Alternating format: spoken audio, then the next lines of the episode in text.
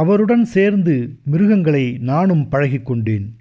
Cookie யானையின் காலில் மிதித்து ஏறி மத்தகத்தில் அமர்ந்து காட்டு மரங்களின் கிளைகளின் ஊடாகச் சென்றேன்.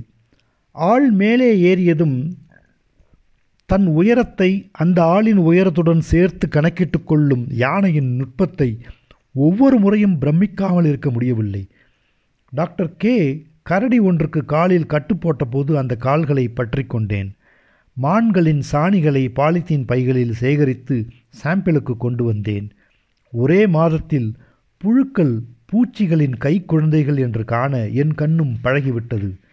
குண்டு குண்டாக மென்மையாக புசு புசுவென்று ஆவேசமாக தின்று கொண்டு நெளிந்து கொண்டிருக்கும் புழுக்களில் தெரியும் உயிரின் ஆவேசத்தை பார்த்து கொண்டிருக்கும் போது மனம் மலைப்புறும்.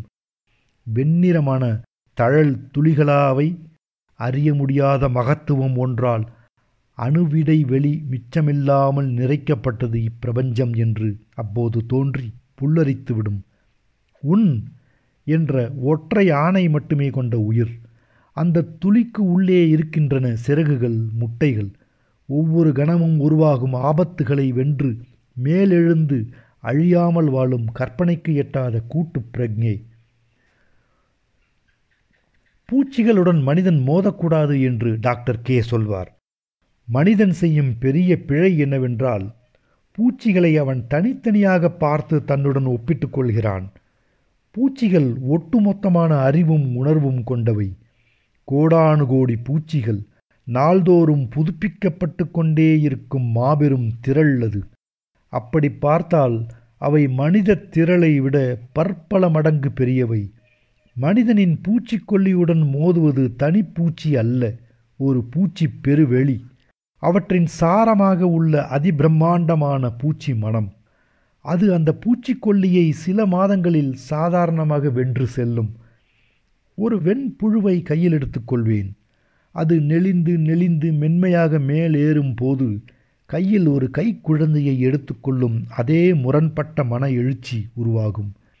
மிக தொன்மையான, மிக எளிய ஓர் உயிர். ஆனால் முடிவற்ற சாத்தியங்களும் மகத்தான ஆற்றலும் உள்ளே உறங்குவது. அதிபிரம்மாண்டமான ஒன்றின் பிரதிநிதி. சில சமயம் புழுவை உதட்டருகே கொண்டு வந்து அதன் கண்களை பார்ப்பேன். உணவைத் தவிர எதையுமே பார்க்க தேவையற்ற கண்கள்.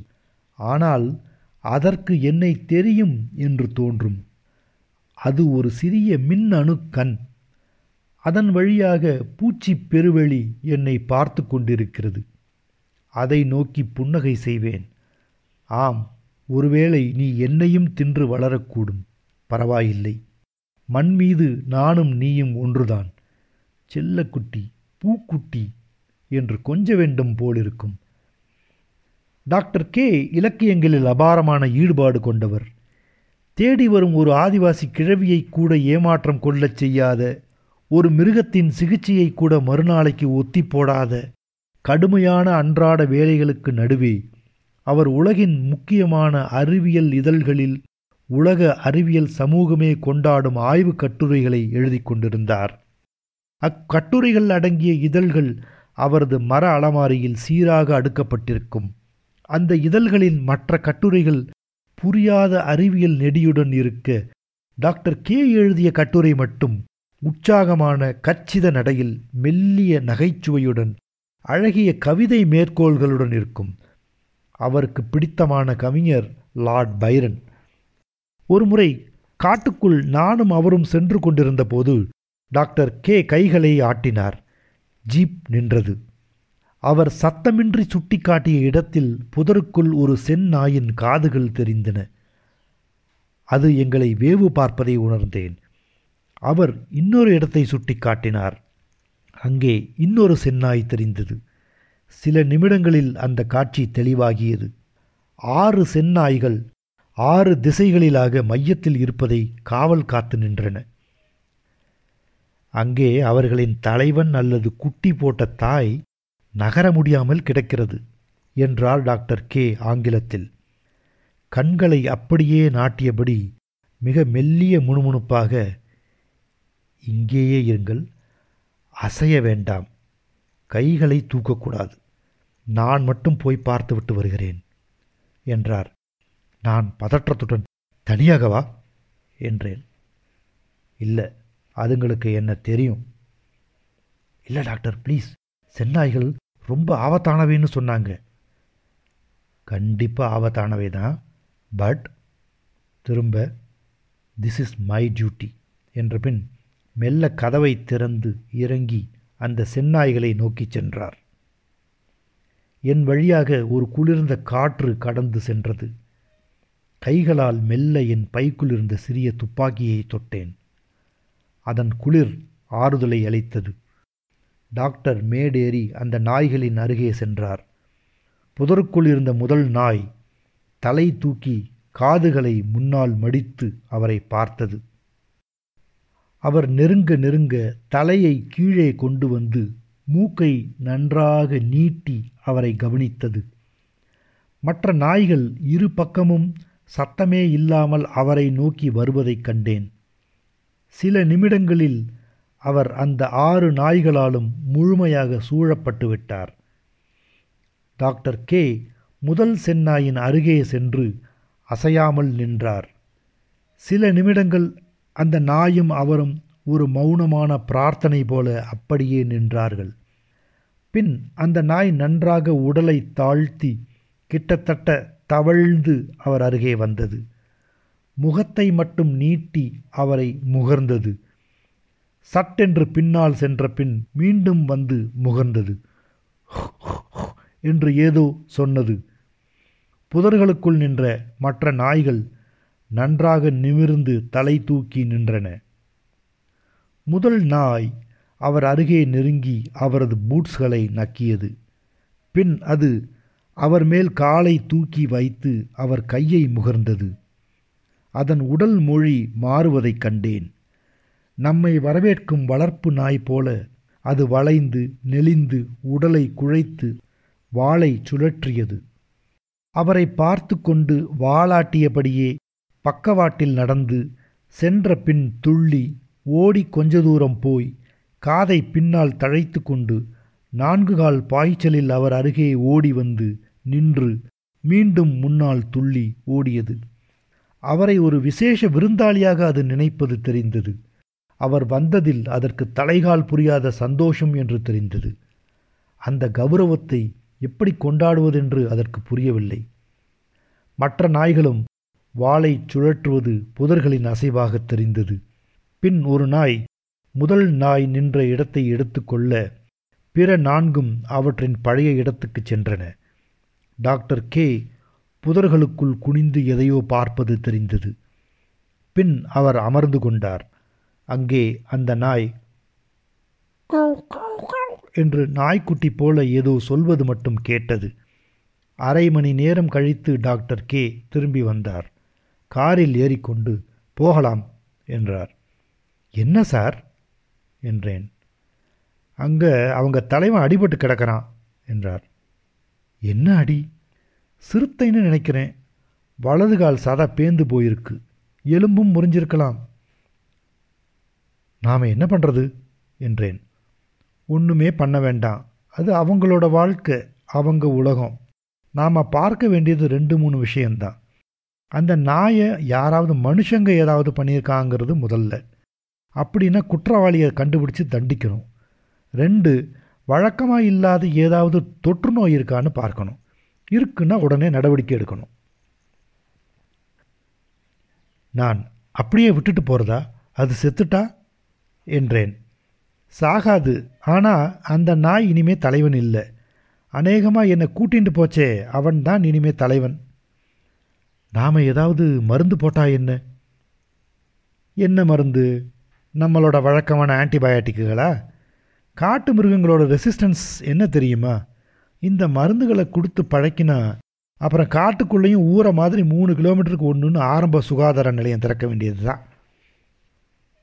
நான் பெருமூச்சுடன், அந்த நாய் உங்களை அடையாளம் கண்டது அமேசிங்காக இருந்தது என்றேன். நாய்னா என்னன்னு நினச்சேன்.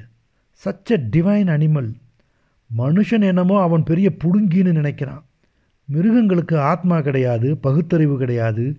அவனோட எச்சப்புத்தியில் ஒரு சொர்க்கத்தையும் கடவுளையும் உண்டு பண்ணி வச்சுருக்கானே, அதில் மிருகங்களுக்கு இடம் கிடையாதான். நான்சென்ஸ். டாக்டர் கே முகம் சிவந்தார். பைரன் கவிதை ஒன்று இருக்கு, ஒரு நாயின் கல்லறையில் எழுதப்பட்ட வாசகம். படிச்சிருக்கியா? இல்லை என்றேன். அவர் காட்டையே சிவந்த முகத்துடன் பார்த்து கொண்டு இருந்துவிட்டு திடீரென்று மந்திர உச்சாடனம் போல சொல்ல ஆரம்பித்தார். When some proud son of man returns to earth, unknown to glory, but upheld by birth. நான் அந்த அவ்வரிகளை அவரது முகமாகவே எப்போதும் நினைத்து கொள்வேன். ஆனால் நாய் வாழ்க்கையில் உன்னத நண்பன், வரவேற்பதில் முதல்வன், பாதுகாப்பதில் முந்துபவன். அவன் நேர்மை நெஞ்சம் உரிமையாளனுக்கே சொந்தம். அவனுக்காகவே உழைக்கிறான், உண்டு உயிர்க்கிறான். அந்த வரிகளை நான் டாக்டர் கேயின் வாழ்க்கை பிரகடனமாகவே பலமுறை நினைத்து கொண்டதுண்டு. நட்பு மட்டுமே ஆன்மாவாக மாறி நிறைந்து ஒளிரும் கண்களுடன், நட்பேயான வாளுடன், நட்பேயான காதுகளுடன், நட்பேயான குறைப்புடன், நட்பேயான குளிர் நாசியுடன் என் கண் முன்னால் ஒரு நாய் நின்றது. நான் உனக்கு என்றது, நீயே நான் என்றது, நீ என்னை நம்பலாம், எந்த இறைவனுக்கும் நிகராக என்றது. ஏனென்றால் இறை எனப்படுவது ஒன்று உண்டென்றால் அது ததும்பிச் சொட்டிய ஒரு துளியே நான். அதன் அருகே அதை சற்றும் கவனிக்காமல் தொடுவானை நோக்கி எதற்காகவோ ஏங்கிக் கொண்டு ஒரு மானுட அற்பன் நின்றிருந்தான். அவன் நான், வாழ்நாளெல்லாம் தேடிக்கொண்டிருந்தவன், அதிகாரத்தை, இன்பத்தை, அடையாளங்களை, அதற்கான சதுரங்கங்கள், அதற்கான அணிவகுப்புகள், அதற்கான புன்னகைகள், அதற்கான அர்த்தமற்ற ஆயிரம் சொற்கள். மேன் வெயின் இன்செக்ட் என்ற பைரனின் கர்ஜனையை நான் அன்று அந்த காட்டில் டாக்டர் கேயின் செக்கச் சிவந்த தணல் முகத்திலிருந்து கேட்டேன். இடி முரசுகள் அதிர வானமே சுட்டு விரல் நீட்டி மனிதனை நோக்கி சொன்னது, உனது அன்பு ஆசை மட்டுமே, உனது நட்போ ஏமாற்று, உனது புன்னகை போலி, உனது சொற்கள் வெறும் மோசடி. என் மனம் நெகிழ்ந்து கண்கள் நிறைந்தன. நான் என்ற நினைப்பே என்னை கூசச் செய்தது.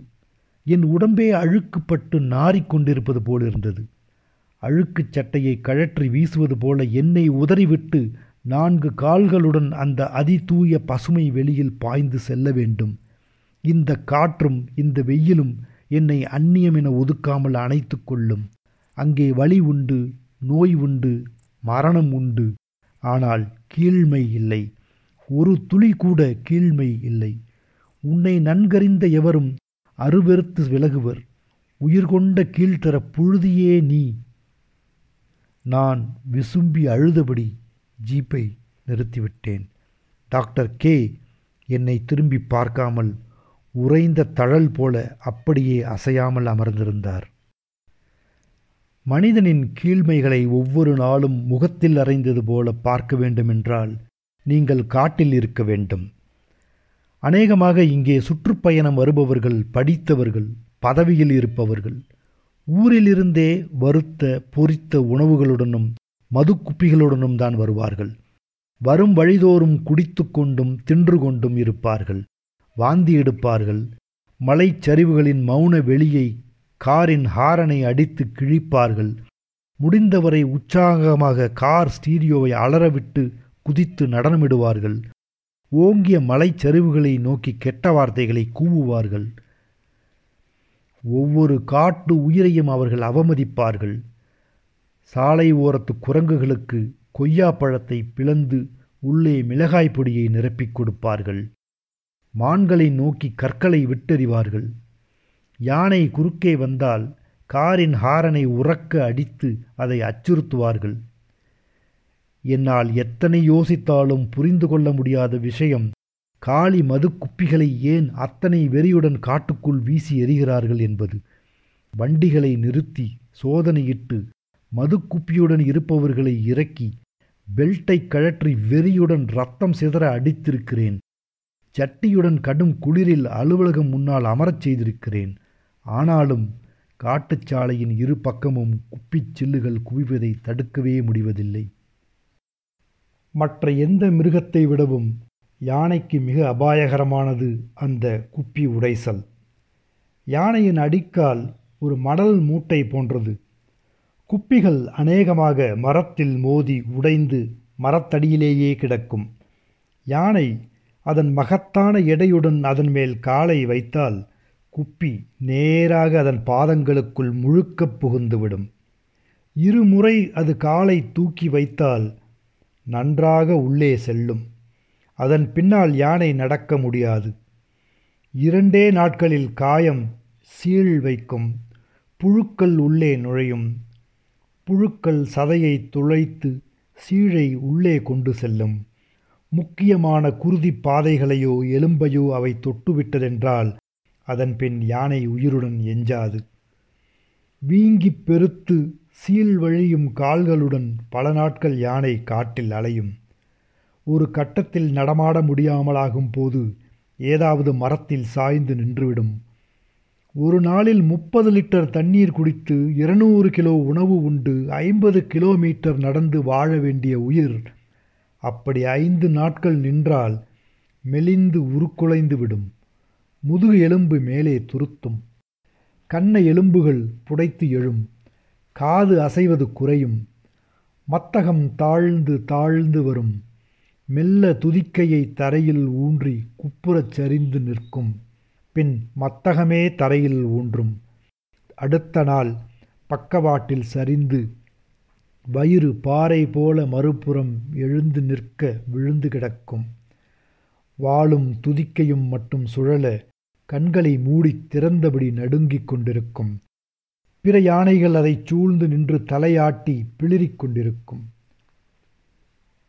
அதன் பின் யானை சாகும்.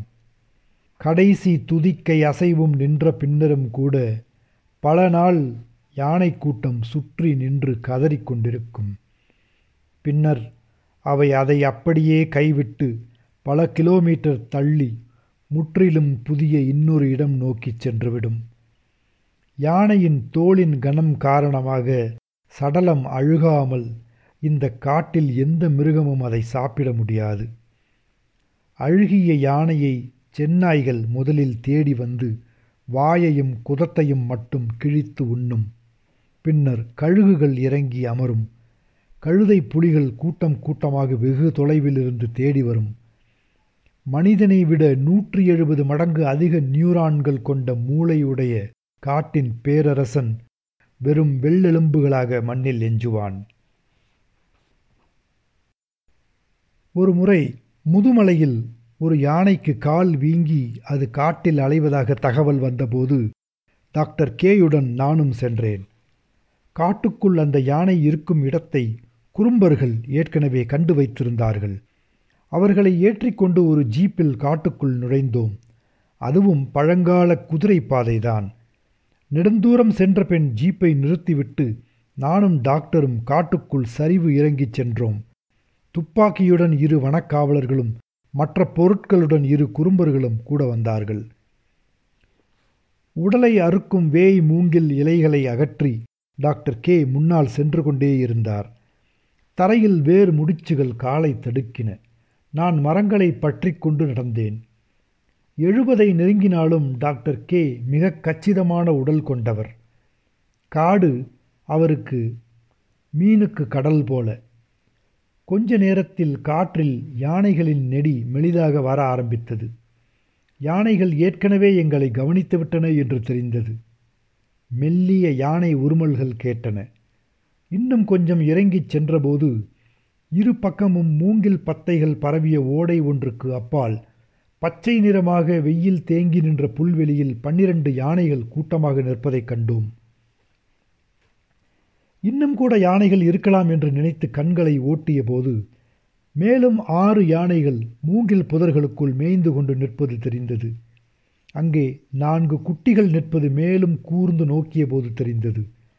டாக்டர் கே தன் கருவிகளை எடுத்து பொருத்தி கொண்டார். சிறிய ஏர்கன் போன்ற ஒன்று, அதில் மாத்திரையே குண்டாக இருக்கும். யானையை கூர்ந்து தொலைநோக்கியால் கவனித்தார். அதன் எடையை அவதானிக்கிறார் என்று தெரிந்தது. எடைக்கு ஏற்பத்தான் அந்த யானைக்கான மயக்க மருந்து அளவை தீர்மானிக்க முடியும். அவர் முழுமையாக தனக்குள் மூழ்கி வேலை செய்வதை பார்த்து கொண்டிருந்தேன். கருவிகளை பொருத்தி கையில் எடுத்து கொண்டதும், நீங்கள் இங்கே இருங்க, நான் போய் பார்க்குறேன் என்றார். அவரிடம் எதுவும் சொல்ல முடியாதென்று ஏற்கனவே நான் நன்றாக அறிந்திருந்தேன். அது பெரிய மரத்தடி பக்கத்தில் நின்றுக்கிட்டு இருக்கு, கீழே விழுந்தால் அடிபட்டுரும், அதை கொஞ்சம் சதுப்புக்கு கொண்டு வரணும். மற்ற யானைகளுக்கு நான் என்ன செய்ய போகிறேன்னு தெரியாது, அதனால் அதுங்க ரெசிஸ்ட் பண்ணும் என்றார். யானைகளுக்கு தெரியுமா இந்த காயத்துக்கு காரணம் மனுஷங்க தான்னு? கண்டிப்பாக ரொம்ப நன்னா தெரியும். அப்போ என்ன பண்ணுறது என்றேன். பார்ப்போம் என்றார். டாக்டர் கே மெதுவாக கீழே இறங்கி ஓடையை கடந்து சேற்று பரப்பில் இறங்கினார். யானைகள் அழுந்த நடந்து உருவான குழிகள் கால் உள்ளே போகும் அளவுக்கு ஆழமாக நெருக்கமாக படிந்திருந்தன. அவற்றின் விளிம்புகளில் கால் வைத்து மெதுவாக அவற்றை நெருங்கினார். யானைகளின் நடுவே நின்ற பெரிய பிடி யானை உரக்க உருமியது. அதை கேட்டு மற்ற யானைகளும் பிளிறின. ஒரு யானை டாக்டர் கேயை நோக்கி திரும்பியது. அதன் காதுகள் வேகமாக அசைந்தன. தலையை வேகமாக குலுக்கியபடி டாக்டரை நோக்கி வந்தது. டாக்டர் கே அசையாமல் நின்றார். அது மேலும் தலையை குலுக்கி எச்சரிக்கை விடுப்பது போல உருமிக்கொண்டு இன்னும் இரண்டடி முன்னால் வந்தது. யானை தலையை குலுக்கினால் அது எச்சரிக்கிறது, தாக்குவேன் என்கிறது என்றுதான் அர்த்தம். என் இதயத் துடிப்பை காதுகளில் கேட்டேன். எழுந்து ஓடி டாக்டரிடம் சென்று அவர் அருகே நின்று கொள்ள வேண்டும் என்று ஆசைப்பட்டேன். என் கண்ணெதிரே டாக்டரை யானை சிதைத்து போட அதை பார்த்தபடி சும்மா இருந்தால், அவரது சடலத்தை சுமந்தபடி திரும்பிச் செல்ல நேர்ந்தால், நான் என்னை ஒருபோதும் மன்னிக்கப் போவதில்லை. ஆனால் என்னால் அசைய முடியவில்லை. என் நாக்கு வறண்டு உள்ளே இழுத்து கொண்டு வாய் காலியாக இருப்பதைப் போல் இருந்தது. டாக்டர் கே அசையாமல் சில நிமிடங்கள் நின்றார். யானையும் அசையாமல் நின்றது. பிற யானைகள் மொத்தமும் உடலால் அவரை கவனிக்கின்றன என்று தோன்றியது. டாக்டர் கே மேலும் முன்னே சென்றார். இப்போது அந்த யானை நெருங்கி வந்தது. ஆனால் தலையை குலுக்கவில்லை. மத்தகத்தை நன்றாக தாழ்த்தியது. அதுவும் எச்சரிக்கை அடையாளம்தான். டாக்டர் கே சீராக அதை நோக்கி சென்று அதன் முன் நின்றார். அது பேசாமல் நின்றது. நெடுநேரம் என்ன நடக்கிறதென்றே தெரியவில்லை. பல மணி நேரம் ஆகிவிட்டதென்று தோன்றியது.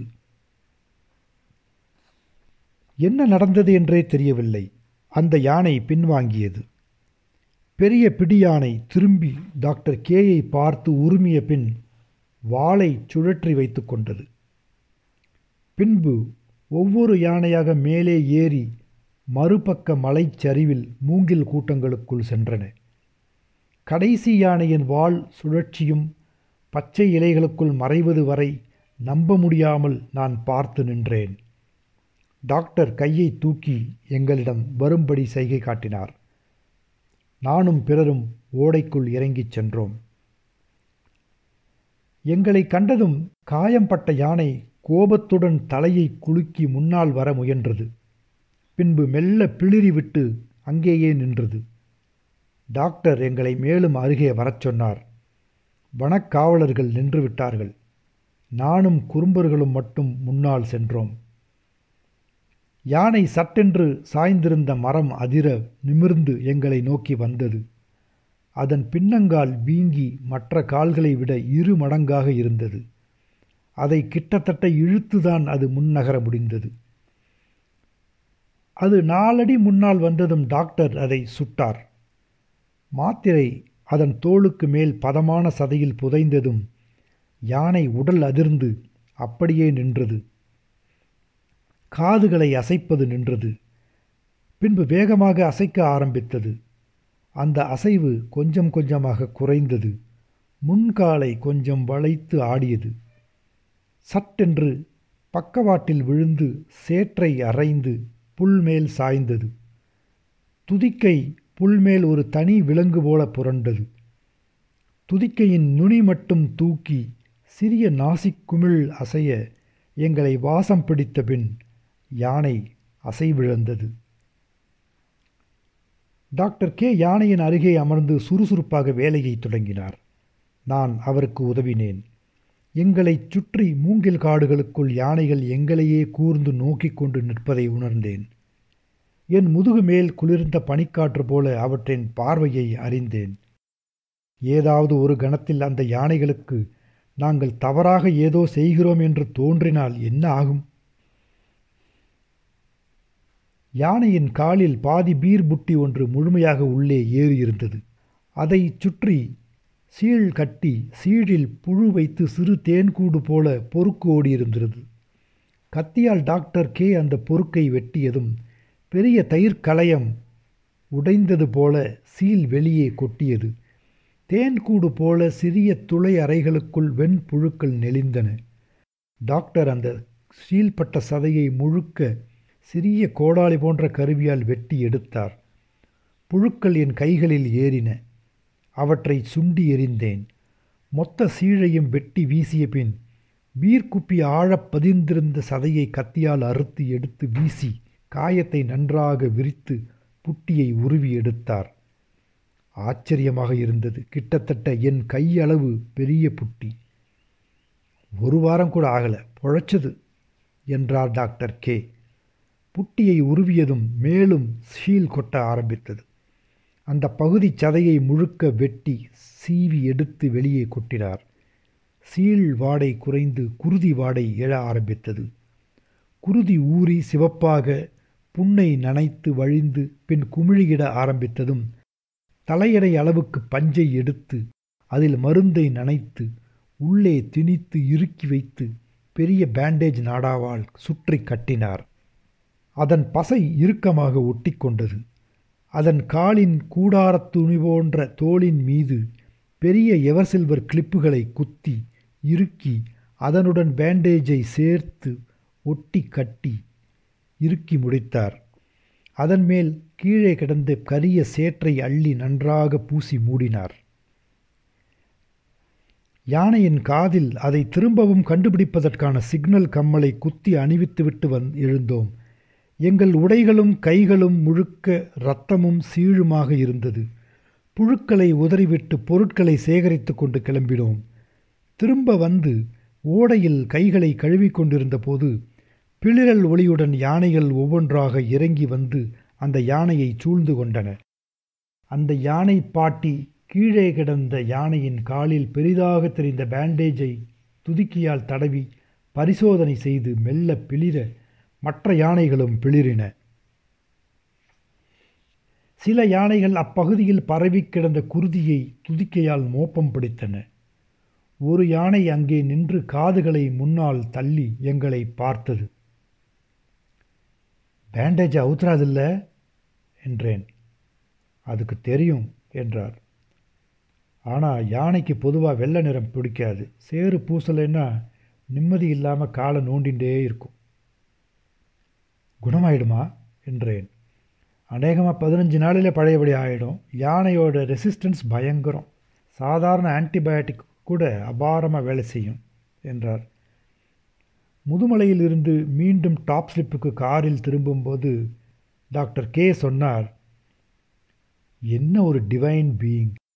என்னைக்காவது தமிழ்நாட்டில் யானை இல்லாமல் போனால் அப்புறம் நம்ம பண்பாட்டுக்கே என்ன அர்த்தம்? மொத்த சங்க இலக்கியத்தையும் தூக்கி போட்டு கொளுத்திட வேண்டியது தான்.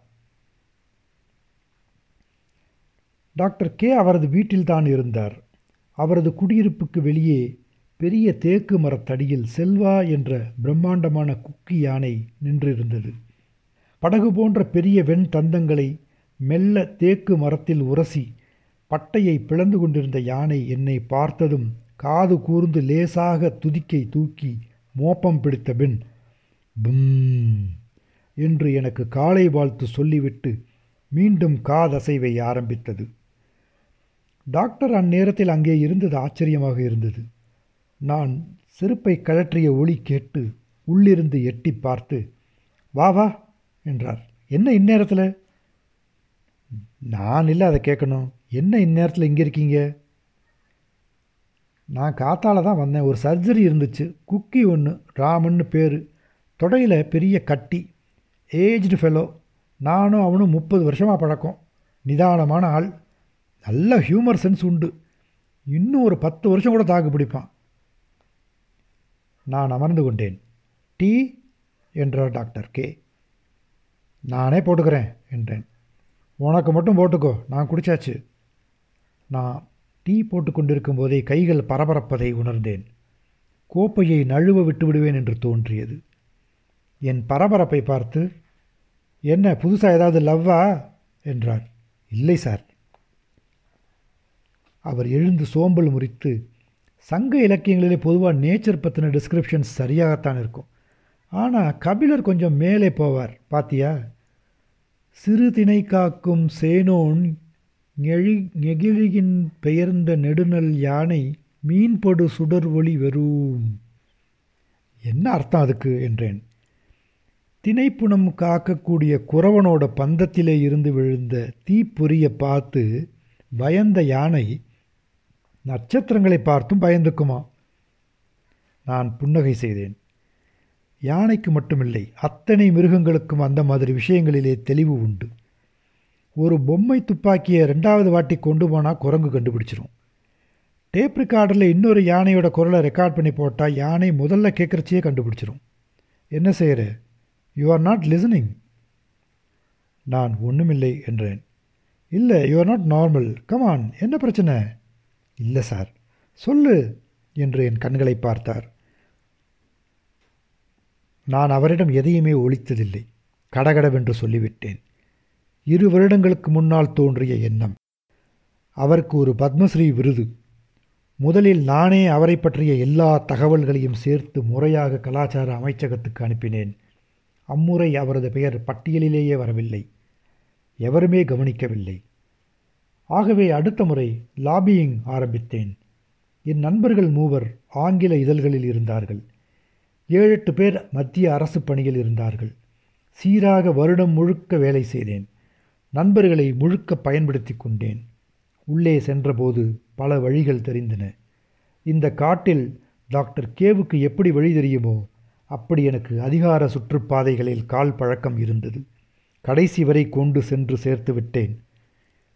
உண்மையில் அதற்கு டாக்டர் கேயின் ஆளுமைதான் எனக்கு பெரிதும் உதவியது. அரைகுறை ஆர்வத்துடன் செவிசாய்க்கும் ஒருவரின் மனசாட்சியை டாக்டரின் உணர்ச்சிகரமான ஆளுமை சித்திரத்தின் வழியாக விரைவிலேயே தொட்டுவிடுவேன். அவரது அற்பத்தனமான வாழ்க்கையில் ஒரு நல்ல காரியம் செய்வதற்கான வாய்ப்பாக அதை முன்வைப்பேன்.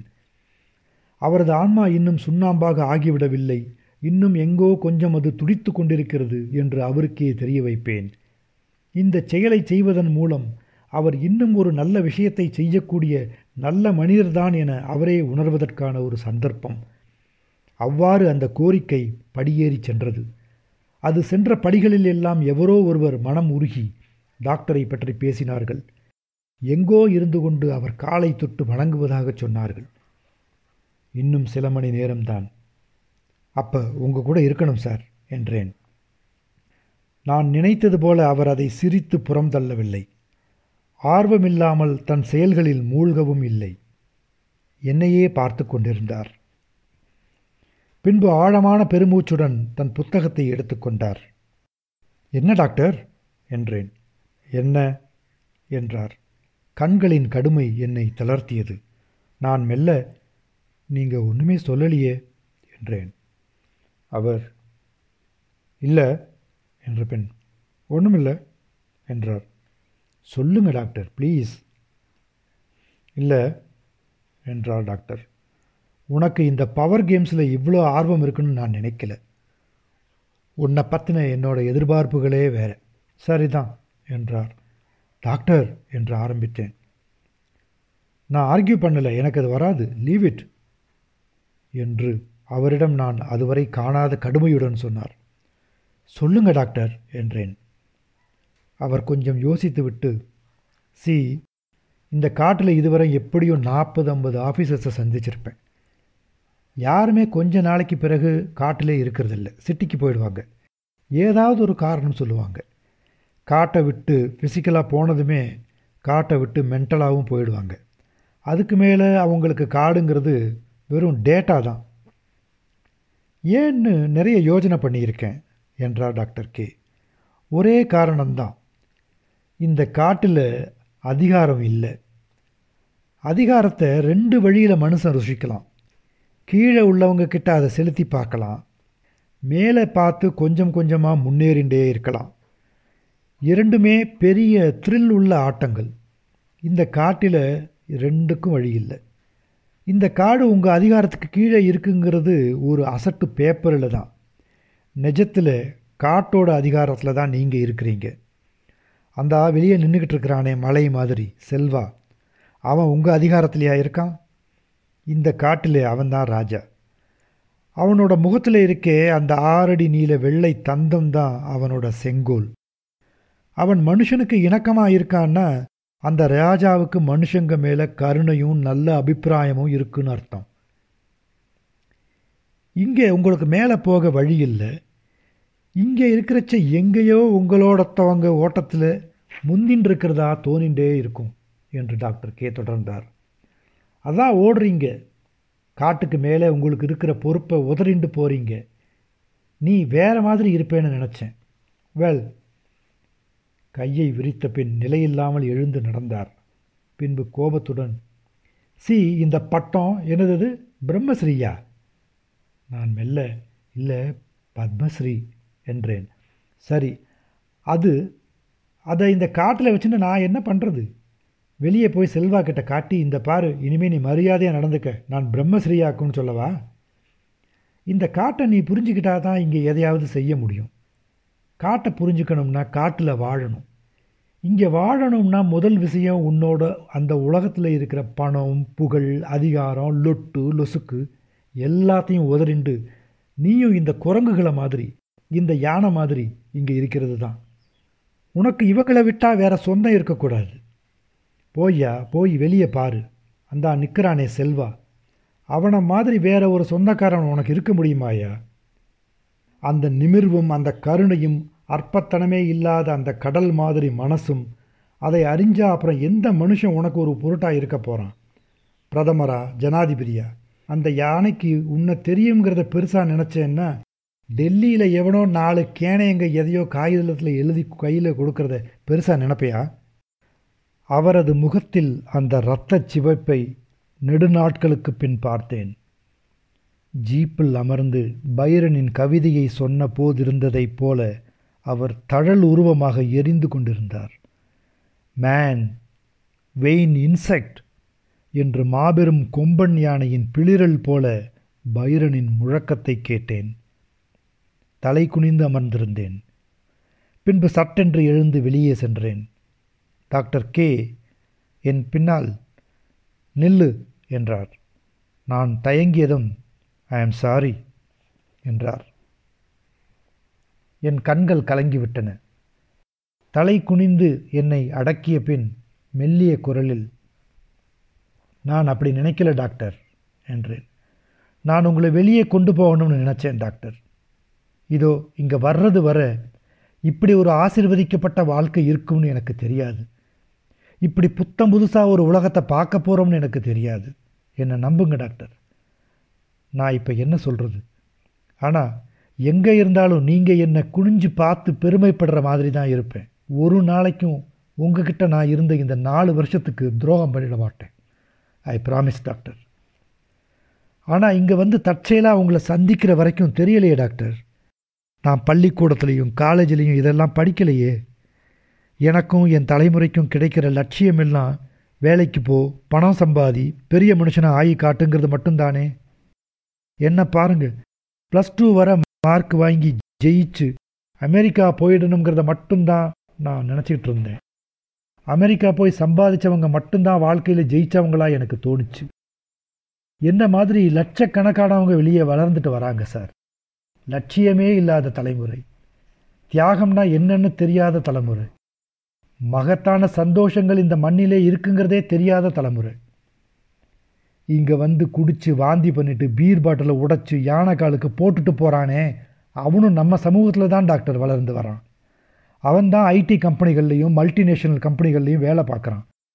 மாதம் லட்ச ரூபாய் சம்பளம் வாங்குகிறான். குழ குழன்னு இங்கிலீஷ் பேசுகிறான். அதனால் தான் பெரிய பெரிய பிதவி மேதை அப்படின்னு நினைக்கிறான். தெரிஞ்சோ தெரியாமலோ அவன் கையிலே தானே இந்த நாடும் இந்த காடும் எல்லாம் இருக்குது. அவங்களில் ஒரு பத்து பர்சன்ட் ஆட்களுக்கு இப்படி ஒரு மகத்தான வாழ்க்கை, இப்படி ஒரு தெய்வீக உலகம் இருக்குன்னு தெரியட்டுமேன்னு நினச்சேன். டாக்டர், நம்ம பசங்க மாதிரி சபிக்கப்பட்ட தலைமுறை இந்தியாவிலேயே இருந்ததில்லை. அவங்க முன்னாடி இன்றைக்கி நிற்கிறதெல்லாம் வெறும் கட் அவுட்டு ஜனங்க, மனுஷங்க, லட்சியவாதமோ கனவோ இல்லாத போலி முகங்க. அவங்கெல்லாம் ஜஸ்ட் ஜெயித்தவங்க டாக்டர். திருடியோ மோசடி பண்ணியோ பணமும் புகழும் அதிகாரமும் அடைஞ்சவங்க. அவங்கள முன்னால் பார்த்துட்டு ஒரு தலைமுறையே ஓடி வந்துட்டுருக்கு. அந்த பசங்க முன்னாடி இந்த இப்படி ஒரு ஐடியலிசத்துக்கும் இன்னும் நம்ம சமூகத்தில் இடம் இருக்குன்னு சொல்லலாம்னு நினச்சேன். இன்னும் இங்கே காந்தி வாடுறதுக்கு ஒரு காலடி மண் இருக்குதுன்னு சொல்லலாம்னு நினச்சேன். ஒரு பத்து பேர் கவனித்தா கூட போருமே டாக்டர். உங்கள் கையில் இந்த அசட்டு விருதை கொண்டாந்து கொடுத்து உங்களை கௌரவிச்சிடலான்னு நினைக்கிற அளவுக்கு ஒன்றும் நான் சொரணக்கிட்டு போயிடலை டாக்டர். நான் உங்களுக்கு ஏதாவது செய்யணும்னு நினச்சேன். நானும் என் தலைமுறையும் உங்களை அடையாளம் கண்டுக்கிட்டோங்கிறதுக்காக என்ன செய்யலாம்னு நினச்சேன். குரு காணிக்கையாக ஏதாவது உங்கள் காலடியில் வைக்கலாம்னு ஆசைப்பட்டேன். ஆனந்த் கூட வந்தான். அதுக்காக இதை பண்ணினோம். அது தப்புன்னா சாரி. பேச பேச எனக்கு சரியான சொற்கள் வந்தன. என் மனம் தெளிந்தது. பேசி முடித்து தலை குனிந்து அமர்ந்திருந்தேன். சட்டென்று டாக்டர் கே சிரித்து, ஓகே ஃபைன், எனஃப் ஷேக்ஸ்பியர், நான் இப்போ வெளியே போகிறேன், வரியா என்றார். நானும் அந்த சொல்லில் பனி உழுக்கப்பட்ட மரக்கிளை போல கலைந்து எடையிழந்து சிரித்துவிட்டு அவருடன் கிளம்பினேன். செல்வாவை கூட்டிக் கொண்டு யானை முகாமுக்கு சென்றோம். செல்வாவுக்கு யானை முகாமுக்கு உடனே போக வேண்டும் என்ற எண்ணம் இருந்தது. அவனை கிளப்பிய போது அவனிடம் இருந்த வேகத்தில் இருந்து தெரிந்தது. அவன் யானை முகாமை அடைந்ததும் அவனை வரவேற்று உள்ளே ஏழு எட்டு குரல்கள் எழுந்தன. You know he is a real tusker, a கேசனோவா என்றார் டாக்டர் கே. நான் புன்னகை செய்தேன். டாக்டர் உள்ளே நுழைந்ததும் நாற்பத்தெட்டு துதிக்கைகள் தலைக்கு மேல் எழுந்து அவரை வரவேற்றன. அவர் அவற்றுடன் கொஞ்சியபடி குழபியபடி வேலைகளில் மூழ்கினார். ஒவ்வொரு யானையாக பார்த்து பரிசோதனை செய்து அறிக்கைகளை தயாரித்து கொண்டிருந்தார்.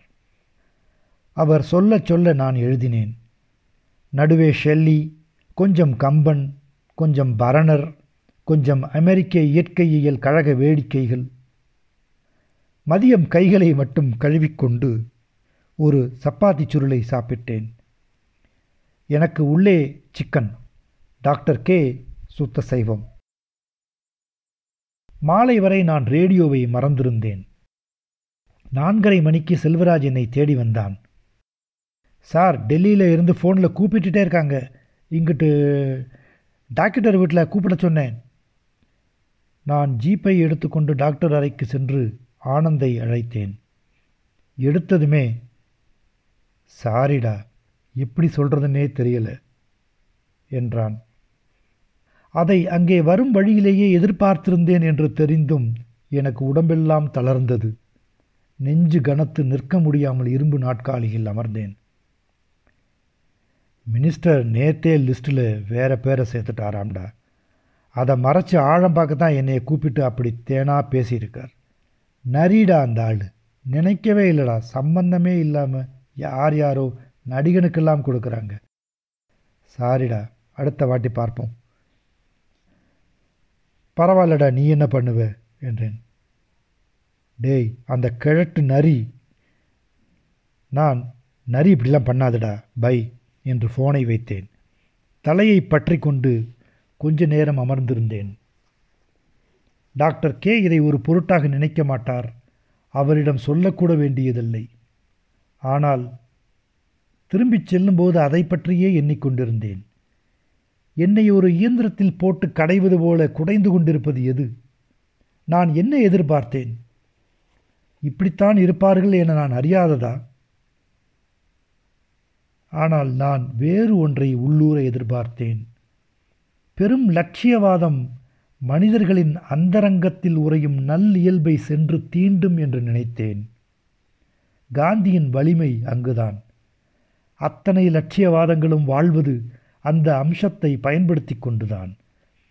இந்த காலகட்டத்தில் அதை பரிசோதனை செய்ய விரும்பினேனா? இன்றும் எங்கோ அந்த ஊற்றின் ஈரம் இருந்து கொண்டுதான் இருக்கும் என நினைத்தேனா? வழியில் அந்த புல்வெளியை பார்த்து கொஞ்ச நேரம் வண்டியை நிறுத்திவிட்டு இறங்கி நின்றேன். பச்சை சுடர்ந்து கொண்டிருந்தது. ஒளியாலான சிறகுகளை அடித்தபடி சிறு பூச்சிகள் சுழன்று சுழன்று பறந்தன.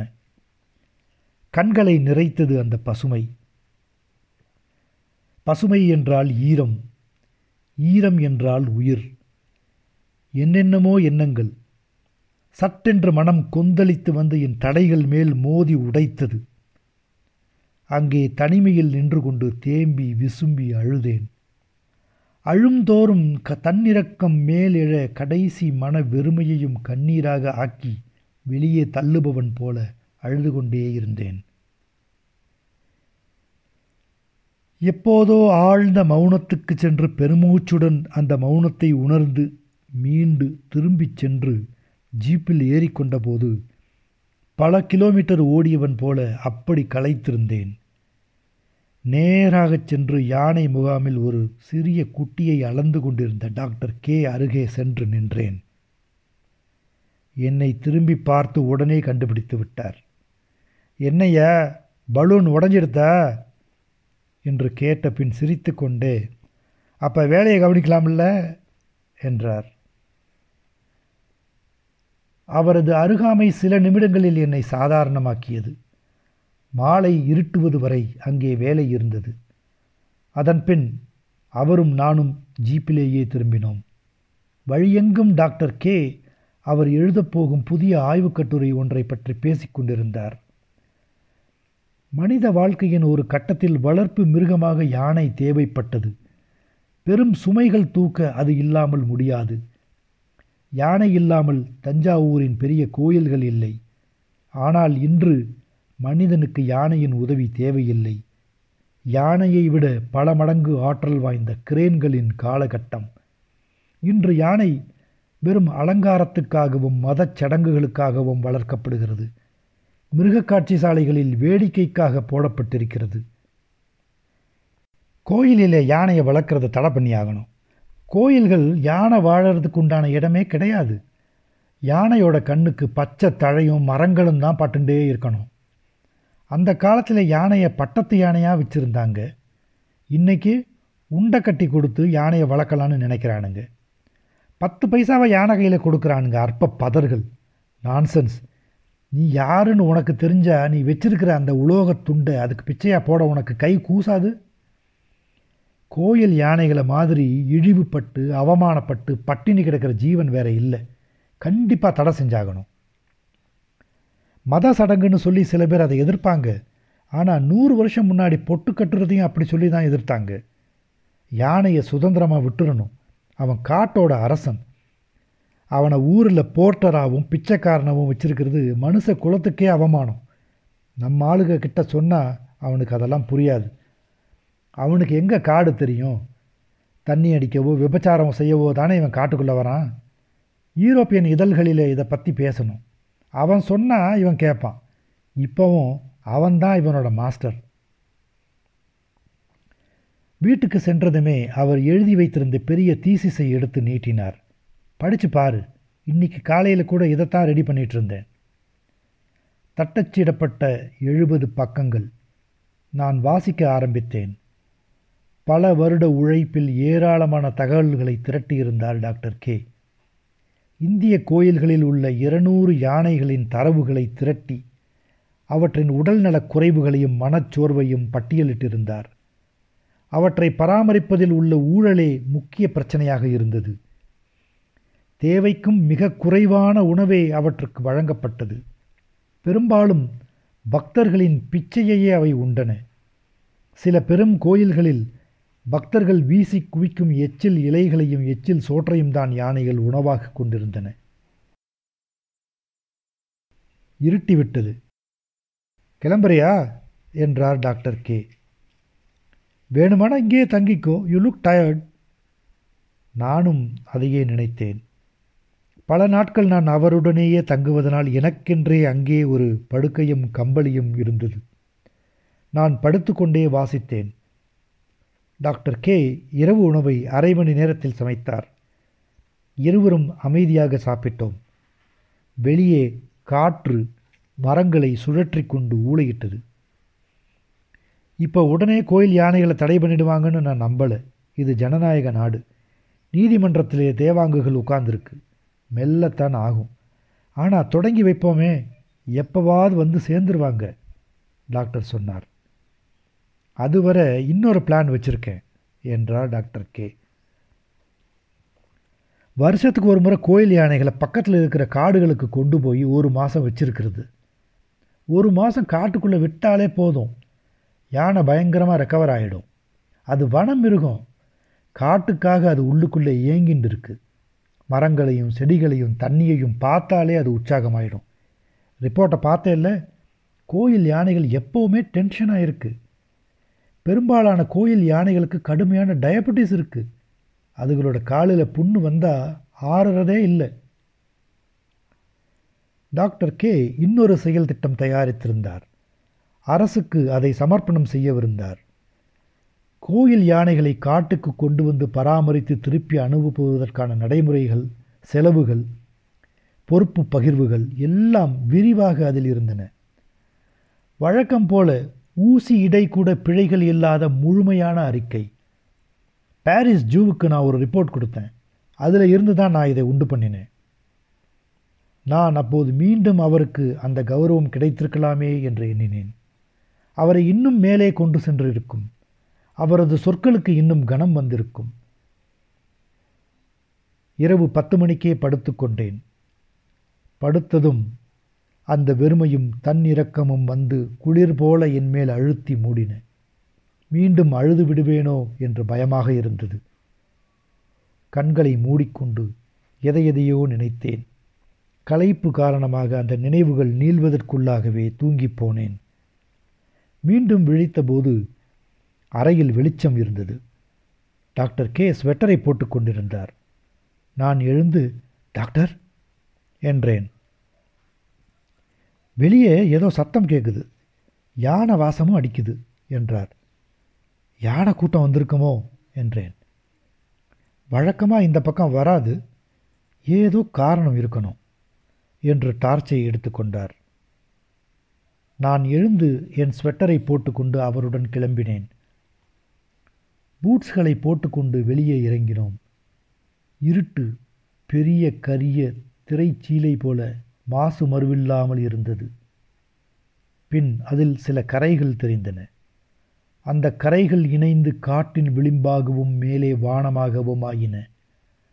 பின் காட்டு மரங்களின் மொத்தையான இலை குவியல்கள் புடைத்து வந்தன.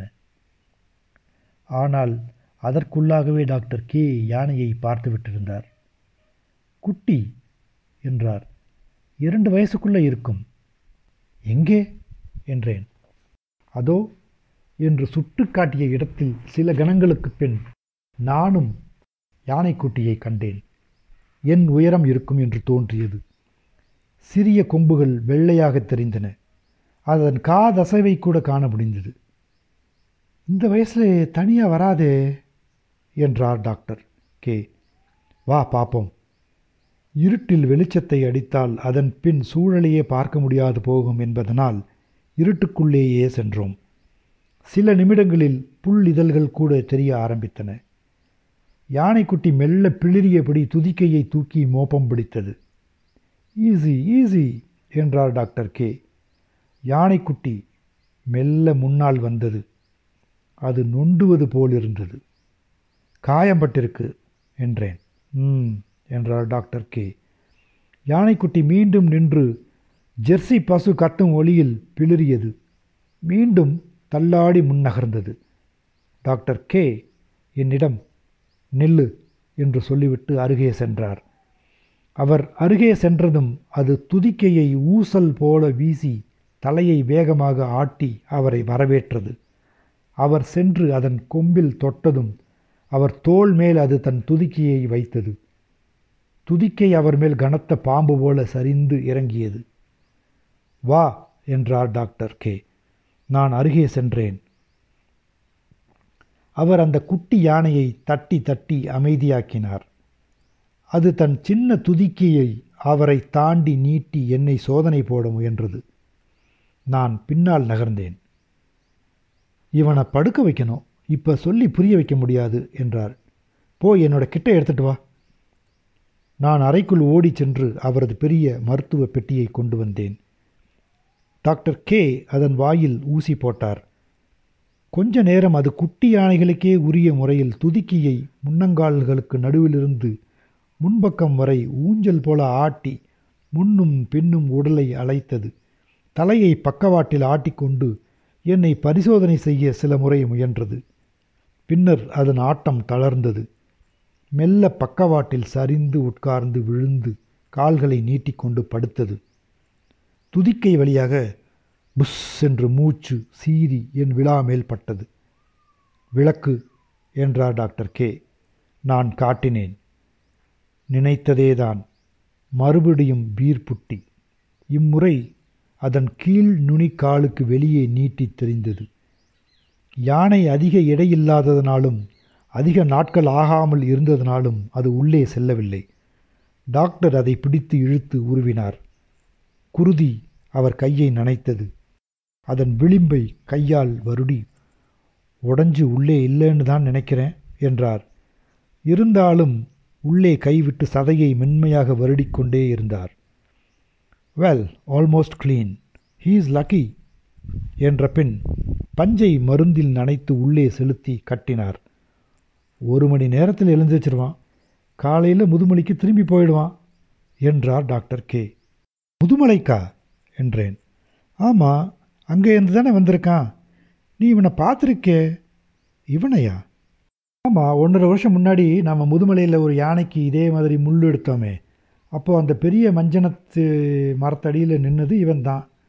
அப்போது ரொம்ப சின்ன குட்டி, எருமைக்குட்டி மாதிரி இருந்தான் என்றார்.